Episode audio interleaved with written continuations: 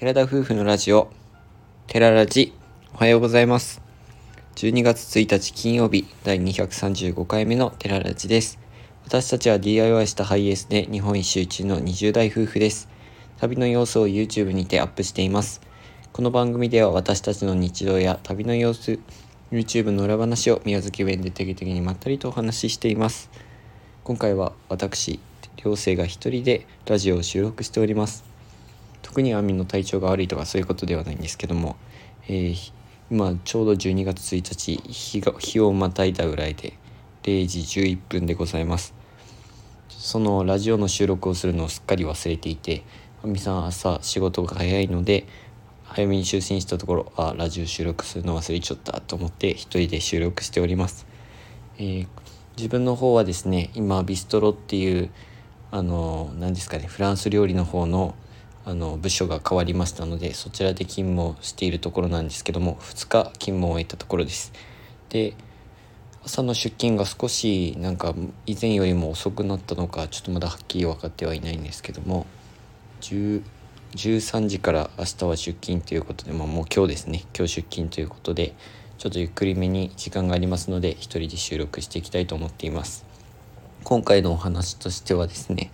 簡単に、まあ、ビストロの状況今のアルバイトの状況と今回水曜日木曜日の連休でどういったことをやってきたかっていうのを皆さんにお話ししていきたいと思います。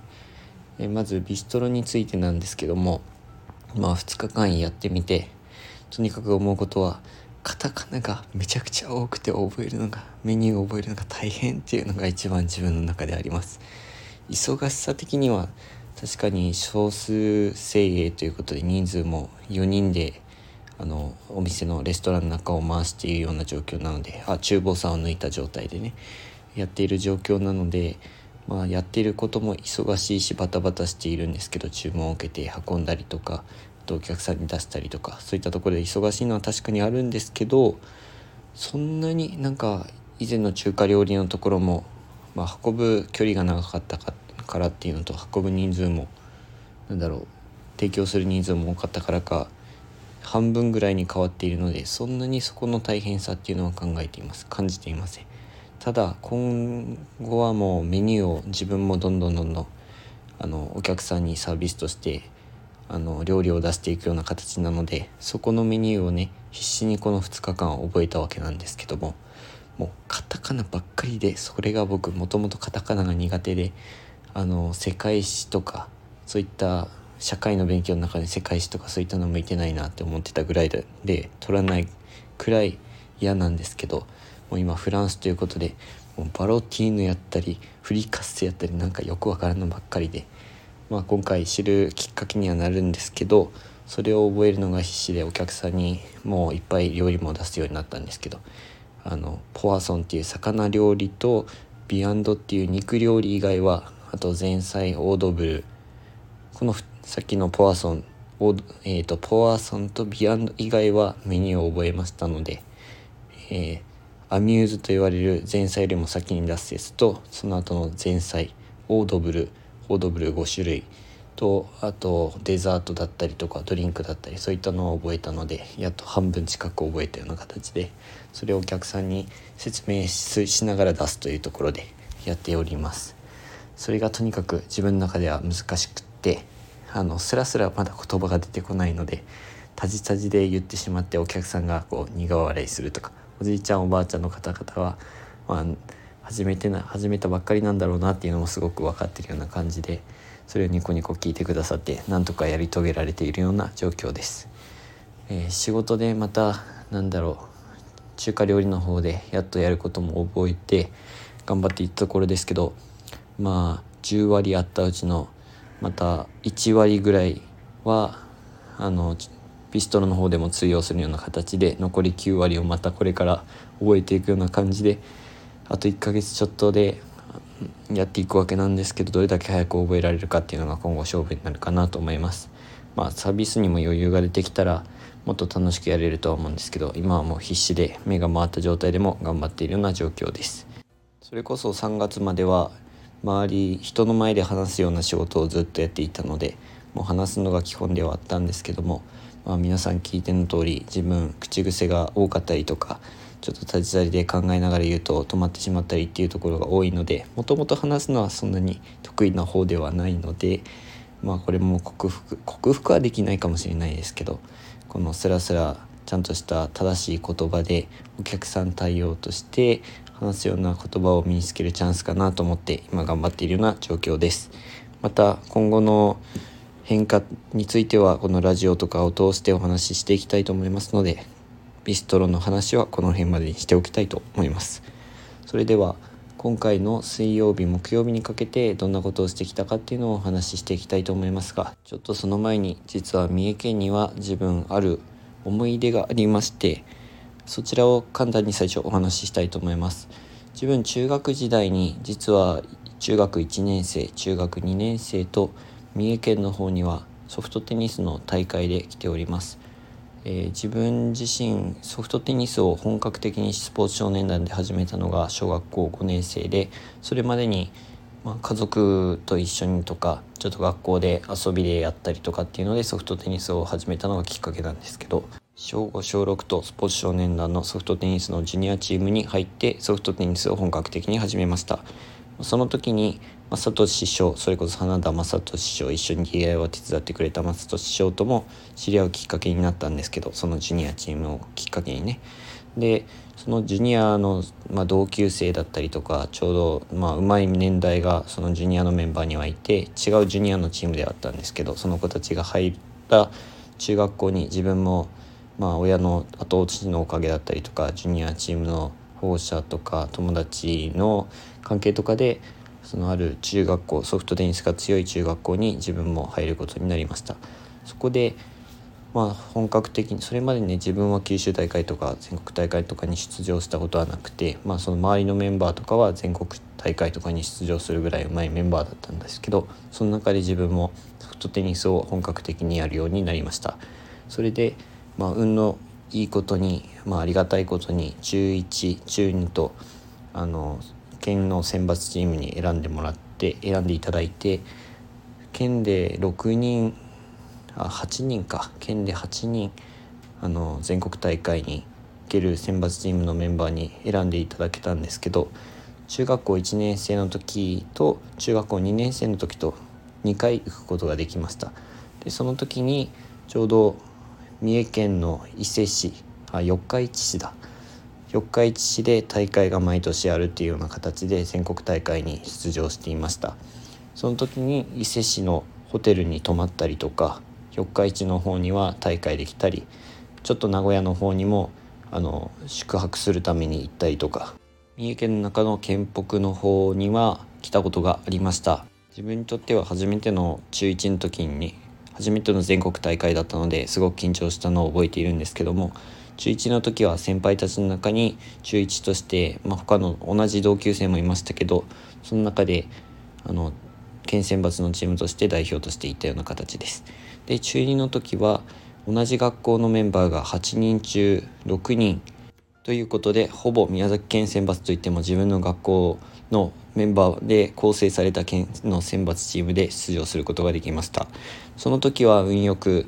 まあなんとか勝ち上がって準々決勝までは行ったんですけどもその時に奈良のチームに負けて悔しい思いをしたのをすごく覚えています。ちょっと話はそれてしまうんですけどもその時の県選抜の大会で奈良県と戦っていたことが理由なのかそれともその後の中大連の全国大会が理由なのかわからないんですが奈良県の高田商業っていう高校がありまして全国でもトップ4に入ったりとかもう全国でも総体優勝するぐらい強いチームがあるんですけどそこから中3の時に推薦声をかけていただくことがありましてその時に奈良県の学校に行くかそれとも地元の学校に行くかってめちゃくちゃ悩んだ末結局自分はそこに行く勇気もなかったですしもう地元でインターハイを目指そうということで地元の学校でソフトテニスをして高校でも一応インターハイに出場することができたというような過去があります実は。でその時に自分がもしかしたら奈良県の学校を選んでいたらもしかしたらというかもう奈良県の学校を選んでその高校を目指していたらまたテニスで違った景色が見られたかもしれないっていうのありますし出会いも変わってたかもしれないっていうのはあるんですけどもこれだけは絶対に言えるのは網とは絶対に出会うことはなかったなと思いますし今のような日本一周もしていることは絶対になかったと思うし同じ夢を追うこともなかったなって思うと本当に選択をしたなというふうに思ってます。実際高校で今の人生に関わ高校の時の高校を選ぶ時の選択が今の人生に関わってると思うとなんかすごいなって最近思うような感じです。ここ三重県に来てからそれをまた改めて思うようなきっかけがあったのでこのような話もさせていただきました。それでは本題に入りますが、えー、この2日間で何をしたかって言いますとそれこそ今回三重県鳥羽市の方から三重県の県庁所在地である津を通ってあと鈴鹿市を通って四日市市を通ってそのまま桑名市の菜花の里っていうところに行ってきました。自分たち今年紅葉をぜひ見たいなと思っていてでたまたまですけど実家に帰った時にあのテレビでやっていた菜花の里っていうところが、まあ、何のランキングだったか忘れましたけど紅葉のあと夜景？紅葉の夜景ランキングでなんか全国で2位みたいなのを見ていたのでちょうど三重県じゃんと思ってそこには絶対に行きたいなと2人で話していたところで今回やっと行くことができました。まあ見頃の時期がちょうど今ぐらいだったなあと12月上旬ぐらいっていうふうに聞いてたので多分一番いい時期に行ったんじゃないかなと思います。いつも通り前日もあの遅い時間まで仕事があったのでその日の朝はゆっくり起きてでちょうどその日がね11月29日でいい肉の日だったんですよ。それのおかげでなんか食堂の方もステーキが出るっていうことだったので 朝10時過ぎにそこで10時から食堂は食べられるんですけどそこに行って朝昼ご飯っていうのを食べてからしっかり食べてから出発ということで11時半ぐらいに自分たちのいる寮を出発して桑名市の方に向かいました。だいたい2時間半から3時間弱ぐらいで着く予定だったので、まあ、夕方の紅葉が見られてその後イルミネーションと紅葉とライトアップを見れたらいいなというような感じだったので時間帯的には実際ちょうどベストだったなと思います。その道中にカフェだったりとか、まあ、コーヒーを飲みたいなというふうに考えたので本当にその場で Google マップで調べた中で評価の高いコーヒー店の方を選んでそちらの方に行きました。もう桑名市のなあの菜花里の近くだったのでちょうどいいかなと思って選んだお店だったんですけど外見あの住宅街の高級住宅街の中に潜んでいると言いますかもう家にしか見えないコーヒー店がありましてもう正直今言ったら失礼かもしれないけどこんなところでもお店やっていけるんだっていうような分かりにくいお店でした。でそちらの中の方に入ってコーヒー専門店に入ったわけなんですけどコーヒーしか売ってないしコーヒー豆しか売ってない。でそこで自分が最初にあ焙煎機械もあったんですけどね。そこで疑問に思ったのはこんなお客さんも来にくいような場所でどうやって経営されてるのかな経営を成り立たせているのかなっていうのがまず疑問に思ったところです。そしてその時にまあ社長さんもしかしたら旦那さんかもしれないんですけど女性の、まあ、奥さんにあたる方がお店を一人であのその時されていての方に一応お話を聞いたところ今度新しいお店も別の名古屋市の方に出すっていうことで合計3店舗お店を持つその場所を含めていうような話でした。まあコーヒーだけでどうやってやっていくんやとかね本当に疑問がさらに深まったところだったんですけどそんなストレートには聞けないようなところもあって、まあ、その方はまあ焙煎をしていたので卸もコーヒー豆の卸もやっているっていうことでもしかしたらそれが収入源なのかもしれないんですけどコーヒー店をやるにもいろんな形があるんだなっていうふうに思ったいい刺激になった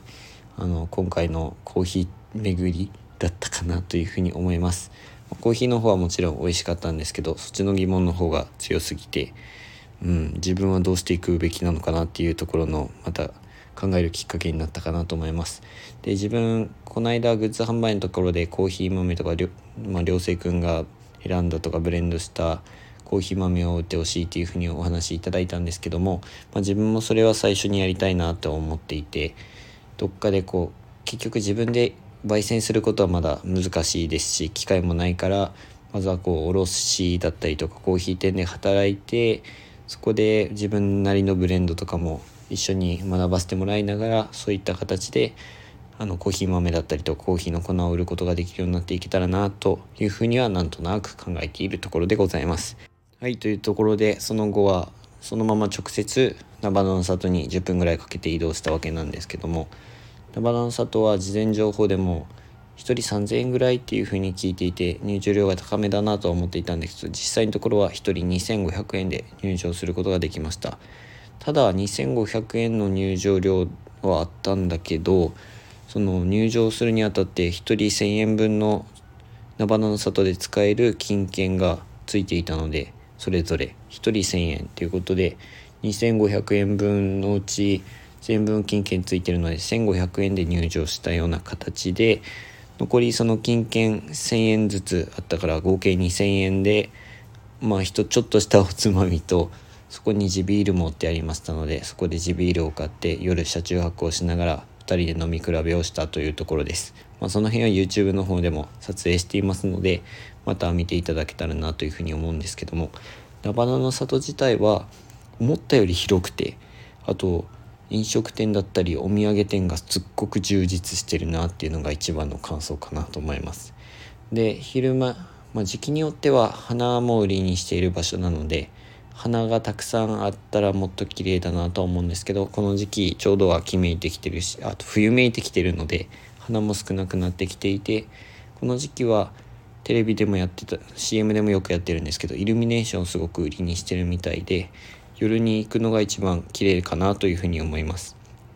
夕方4時ぐらいに到着するような形で行って、まあ、ちょうど天気がね曇りっていうところで晴れた中での紅葉を見ることはできなかったんですけどその明るい時間帯での一度紅葉を見て中を一周するような形で途中安永餅っていうまた長島っていうその桑名市の方では有名なあの地元の